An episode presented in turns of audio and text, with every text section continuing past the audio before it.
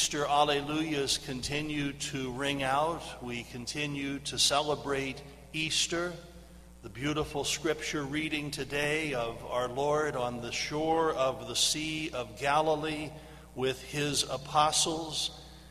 It's an image of just how he fed the first communicants yesterday with the gift of his very body and blood, soul and divinity. And it's an image of how he feeds us with the Holy Eucharist, giving us to eat the bread that truly satisfies the hungry heart, the heavenly food, the bread of angels, that is his very body and blood.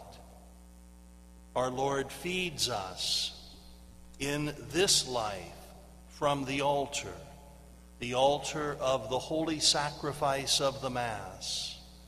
And he desires to feed us forever in heaven with the food of the everlasting banquet. There's something in this gospel that caught my eye for the first time. It's a familiar gospel. We've heard it many, many times. But there's a detail that caught my eye and it is something that I had never noticed before. It's a little detail, seemingly insignificant.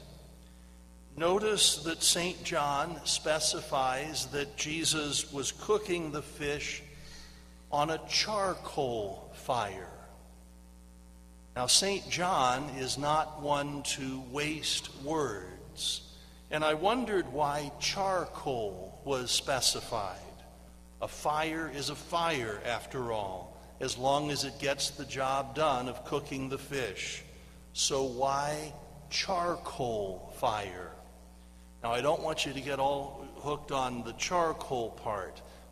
What I found out was that charcoal fire in Greek is one word. It's just one word. And it turns out to be a very fancy word a word not commonly used. In fact, it's a bit pretentious, it's a bit hoity toity. It's sort of like the word veranda. Veranda. If you go over to someone's house because they want you to join them for a beverage on their new veranda, and they open up the back door with a great flourish, and there you step out onto an eight by eight wooden deck with no rails, two stories up. It's not exactly what you were thinking when you heard that you were going to have drinks on the veranda but at least it gives you a hint of what to expect when they invite you to go fishing on their yacht. they used a pretentious word, a hoity toity word.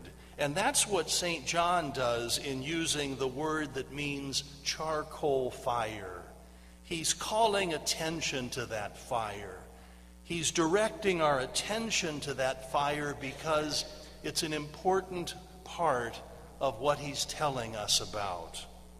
You see, St. John uses that extra fancy word one other time in his gospel. And you remember the last time that St. John told us about a charcoal fire.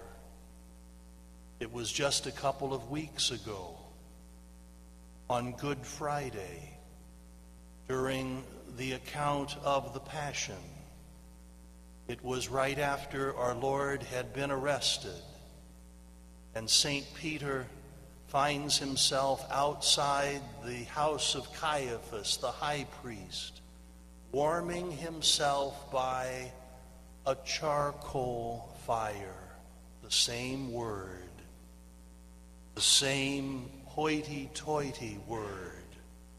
St. John wants us to compare and contrast the events that took place at these two charcoal fires.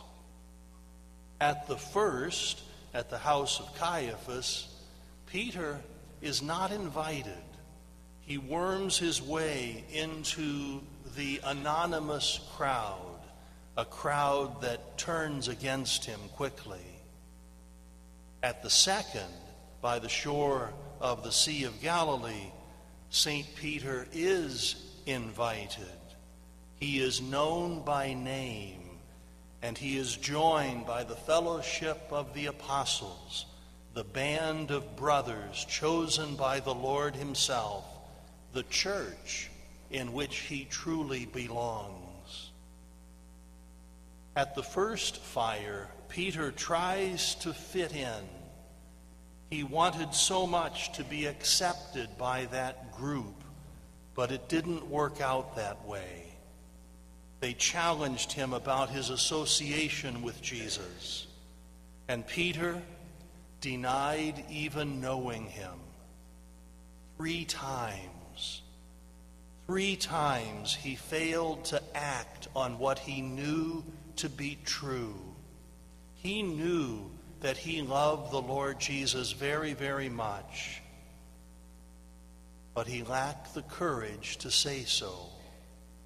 And he left that charcoal fire weeping bitterly.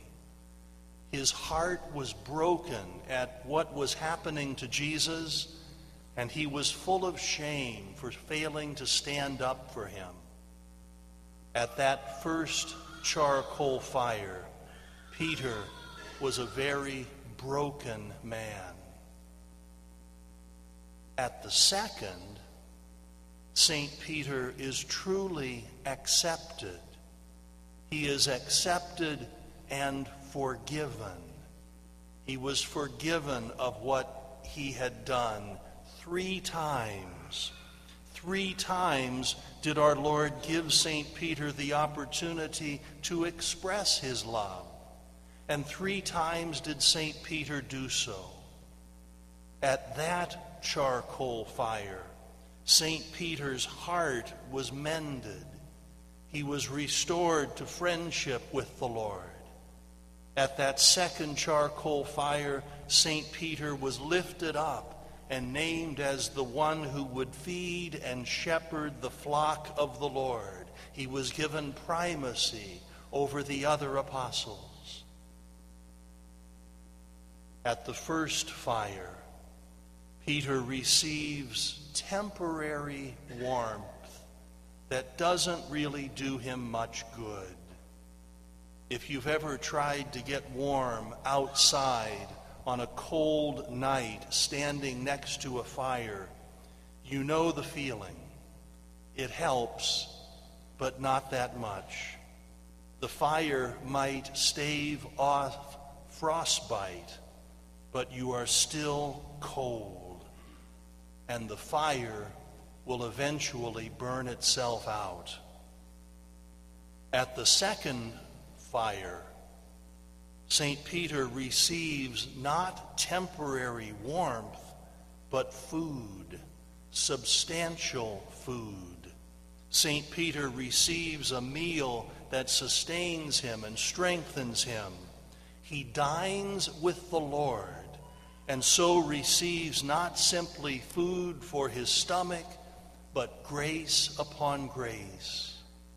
St. Peter encounters the fire that will never be extinguished, the light that scatters the darkness, and the darkness will never overcome it.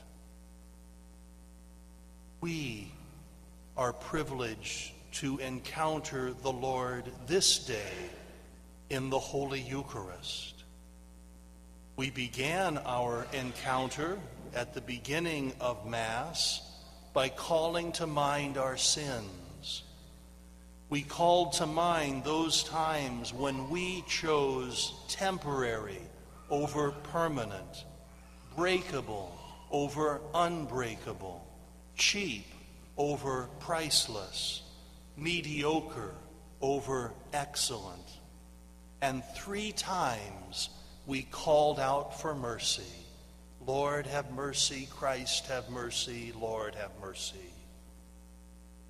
having received divine instruction through the eternal Word of God, we now follow the Lord to Calvary, not only to be at the foot of the cross, but to receive the very flesh and blood of the sacrifice.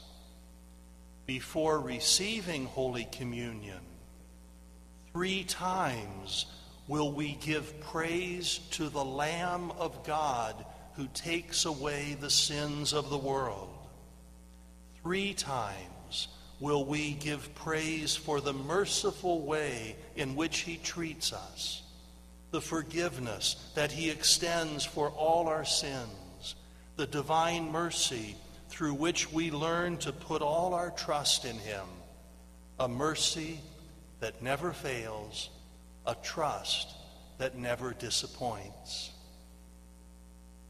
It is through the holy sacrifice of the Mass that we find not something hoity toity, but the abundant catch, the supersubstantial bread of eternal life, the authentic fire of divine love, an encounter with the God who loves us dearly, who will never stop expecting great things from each and every one of us and whose mercy is everlasting. Blessed are those called to the supper of the Lamb.